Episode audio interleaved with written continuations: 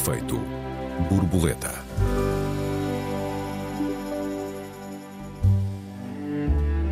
Crise financeira, crise pandémica, crise democrática, crise habitacional. Afinal, a ideia de crise favorece ou desfavorece o amor? O amor é ou não mais arriscado em tempos de crise? Bem-vindos a mais um Efeito Borboleta. Eu sou o Joel Neto. Eu sou a Raquel Varela, bem-vindos. Olá Raquel, boa noite. Tenho a impressão de que tu és sempre mais rápida do que eu na resposta ao tema do amor. É uma coisa que gostas realmente de falar, Raquel. tu também. Acho que. Estou a tentar descartar-me de responsabilidade. Acho que nós estamos os dois num terreno. Enfim, num terreno que é, que é. Eu diria mais fácil para nós, se tu me permites, porque somos dois praticantes, não é? Uh, é muito fácil falar do que se vive com conforto e com felicidade. Um, claro que não existe só o amor, uh, se nós pensarmos nos nossos maridos, mulheres, companheiros, no amor num sentido mais geral, mas uh, a ideia de que nós que, que, sejam mais dominantes nas nossas vidas as paixões alegres, para usar uma expressão de Spinoza, um filósofo, aliás, que devia uhum. ser uh, intensamente ensinado desde tenra idade. As paixões tristes, ah, ele falava de paixões tristes, o medo, a desesperança e paixões alegres, o amor, a transformação. Uh, e, e, e, nós eh, vivemos tempos, evidentemente, quanto a mim, de paixões tristes, o medo domina, há... o, o Spinoza influenciou tanta gente, uh, mas um deles uh, é o Perry Anderson, um ensaísta já com mais de 80 anos, vivo, que escreveu um texto extraordinário sobre a União Europeia. E ele até foi buscar o Spinoza para explicar porque é que a seguir à crise das dívidas houve uma forte contestação à degradação da vida e do capitalismo, mas dominou o medo como é que, enquanto dominar o medo, não existe uma reação uh, social? Podia pegar em muitos outros autores onde esta figura do medo versus a esperança, o medo versus o amor, é sempre, faz sempre parte da análise da crise. Agora, porque crise também é oportunidade, não é? Aliás, em chinês quer dizer a mesma coisa. Crise também é oportunidade. As crises são, digamos, momentos de bifurcação. E a resposta amorosa, afetiva, cooperante, estou a falar no amor no sentido de dar, de dádiva, é, diria eu até, a única resposta possível. Porque as outras são respostas que nos conduzem a mais destruição, a mais crise. Agora, nós vivemos tempos em que, de facto, as pessoas se sentem nós não só vivemos tempos uh, economicamente de ausência da alternativa ao neoliberalismo, e, e, a expressão disso no amor é aquilo que alguns autores falam no eu sitiado. As pessoas estão dentro de si, não conseguem sair dentro de si. E o amor implica sempre um risco. Uh, implica o amor para ser amor implica ir em direção ao outro e o outro não sou eu e portanto é um risco. Portanto não só vivemos tempos uh, duríssimos do ponto de vista económico, porque estão-nos sempre a, a, a assobiar com uma alegadamente inevitável regressão social, como a componente de não reação a isso. Eu lembro-me sempre, de, de, sobretudo do 25 de Abril, que é a época que eu mais estudei, que as pessoas às vezes estavam no bairro de barracas, no meio da lama, nas situações mais brutais e absurdas, epidemias de cólera, Uh, e sorriam por todos os lados, porque os, a, a, crise, hum. a resposta à crise foi a esperança, foi o amor, foi a cooperação. Uh, então eu não acho que seja só a crise, é a crise combinada com as paixões tristes, com a ausência de reação à crise. E, e, mais do que uhum. nunca, a resposta a isto tinha que naturalmente ser o amor, no sentido amplo, se ir em direção ao outro. Não sei. Que é que tu, tu tens uma. Tu tens, não só és um homem tu... muito apaixonado, como vives numa comunidade onde procuras sistematicamente esse lado, não é? No lugar do amor. Sem dúvida, Raquel. Uh, isso, isso une-nos uh, uh, muito significativamente. Tu abres aqui duas linhas importantes que eu gostava de, de, tentar explorar. Uma tem que ver com o risco, que aliás já propunhamos na introdução do nosso programa, mas eu gostava de falar também da, do medo, não exatamente como defino o, o Spinoza, mas no medo enquanto instrumento. Ou seja, num modo de combater o medo que é uh, fazer dele uh, instrumento. e desse ponto de vista, o medo pode se transformar uh, diretamente de uma, de uma vulnerabilidade, de uma fraqueza, de uma fragilidade, num afrodisíaco, uh, aliás, poderoso. Uh, creio que o segredo está em como usar o medo.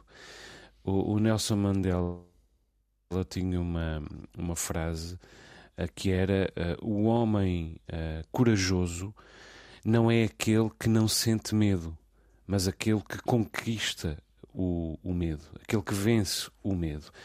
E portanto, o medo, desde logo à partida, protege-nos digamos, ele é um, um, uma, um ponto de referência, um, dá-nos um sentido das proporções. Tomamos cuidado com, perante o medo. O medo leva-nos a tomar cuidado, leva-nos a ser prudentes. Isso é um, uma dimensão importante do medo.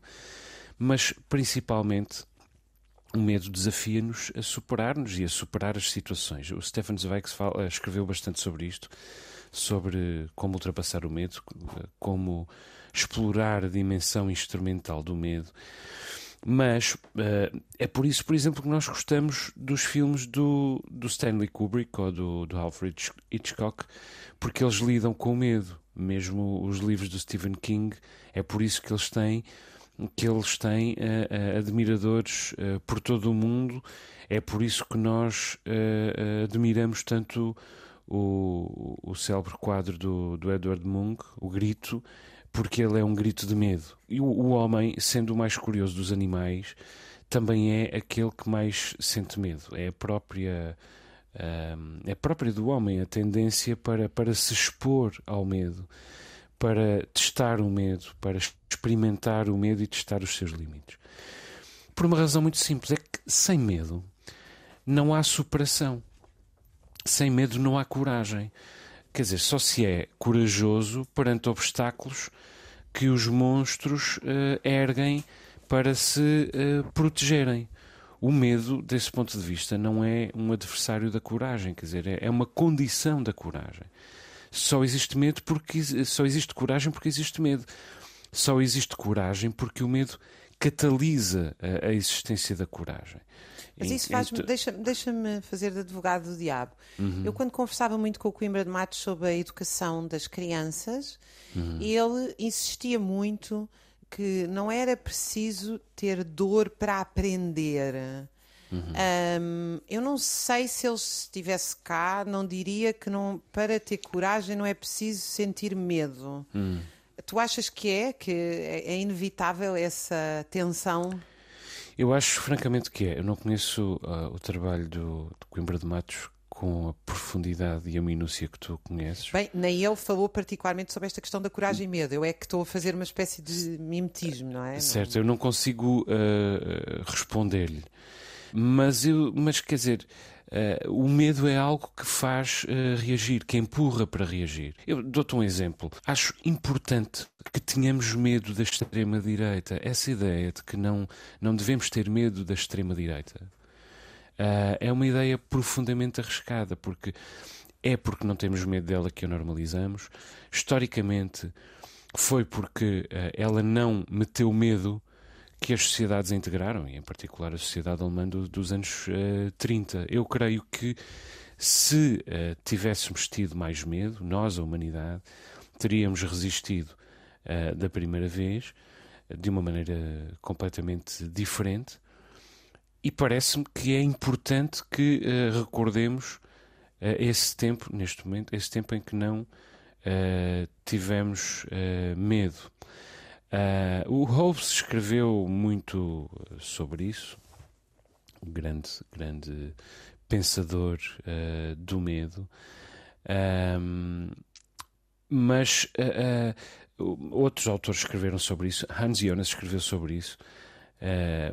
não se trata mais do sentimento de medo ou de ter medo por si e pela sua própria vida, mas de temer pelo que é vulnerável, pelo que está em perigo.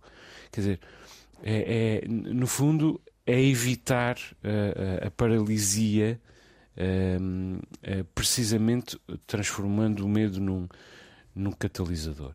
Aliás, o Elias Canetti, o escritor búlgaro, escreveu em, em, alemão grande parte da sua, da sua vida, tem textos, aliás, sobre esta dimensão do medo. Ele, ele diz o sentimento mais estimulante é o medo. O sentimento mais estimulante de todos.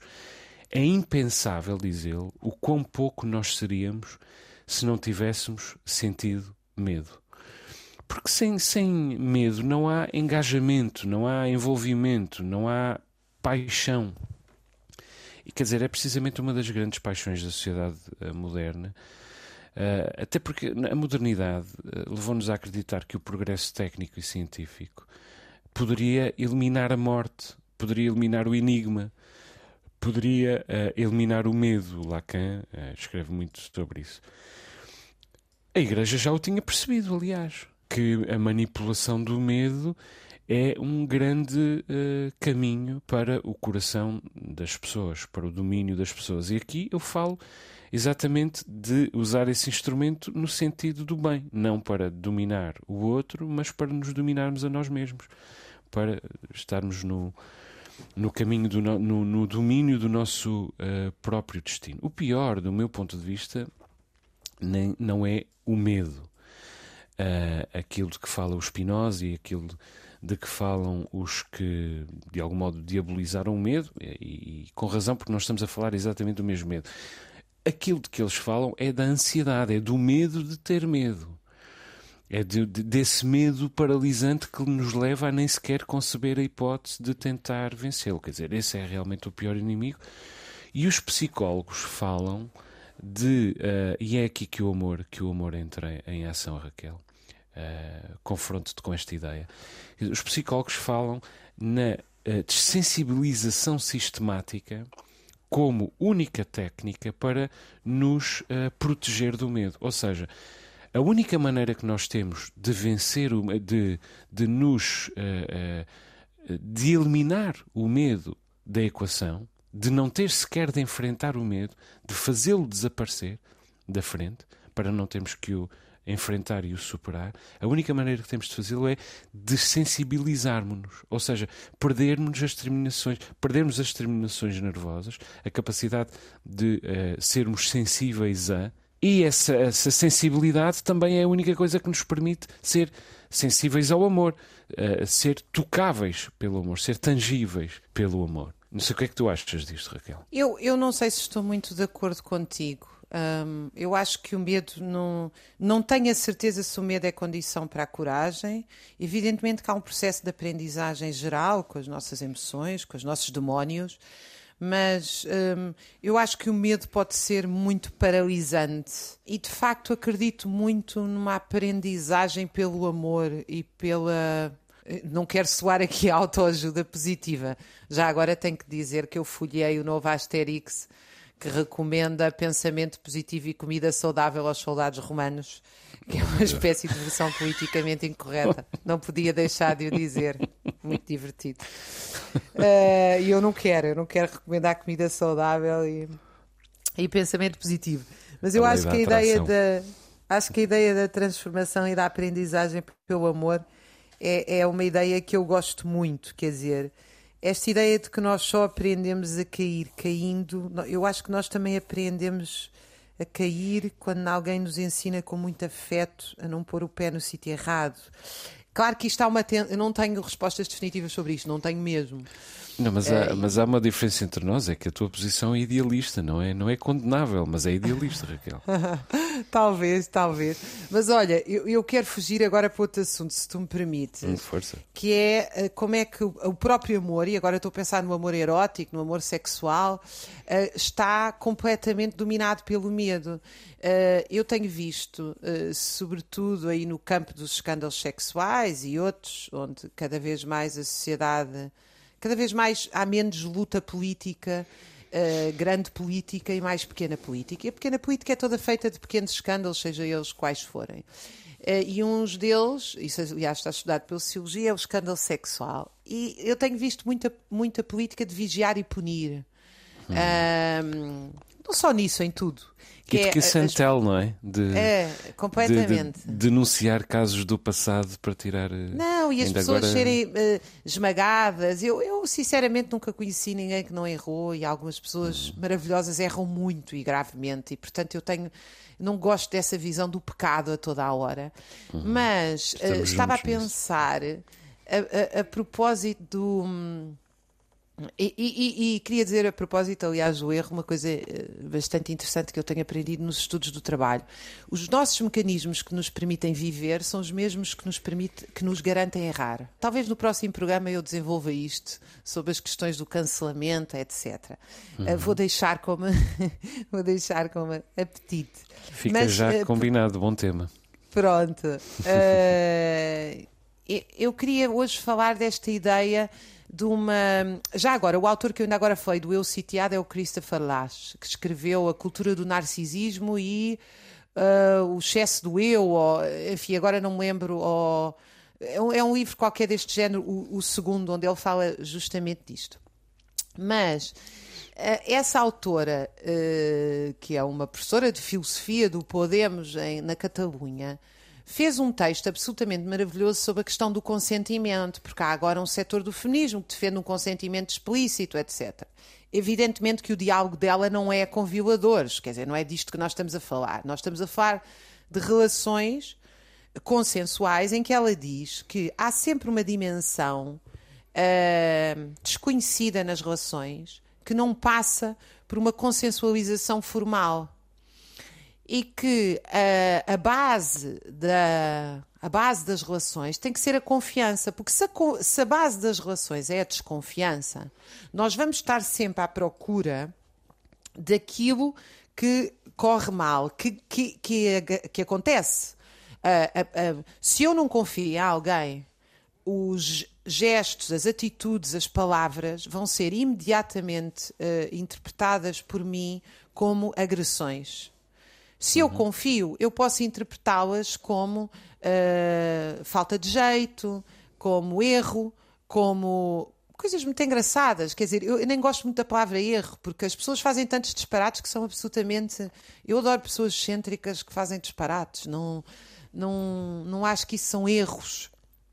Mas ela fala muito desta ideia do consentimento que nos, nos leva a um campo que tem a ver, curiosamente, na minha opinião, ela não fala disto, mas eu quero falar, com esta visão romântica e contratual do amor. Romântica não é no sentido do romantismo que nós falamos normalmente, da paixão, das flores, isso tudo, eh, todo, todo esse romantismo é bem-vindo.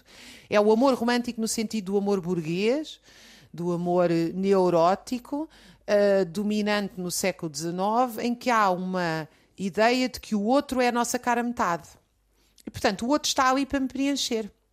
O outro está ali para ser a minha outra metade. Tanto que muitas pessoas, quando falam das suas relações, falam como se tivessem falado de um seguro de saúde.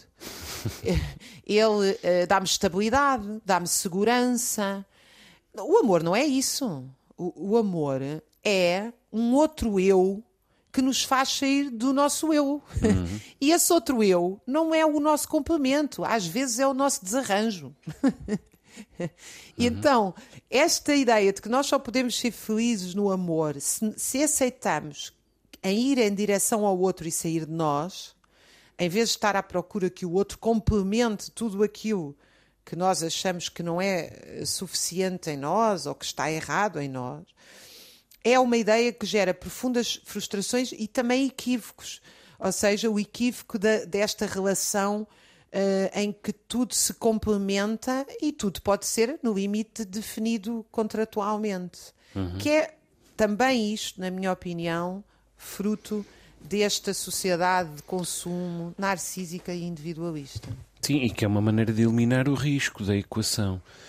E eu diria que sem risco, que sentido é que faz uh, amar?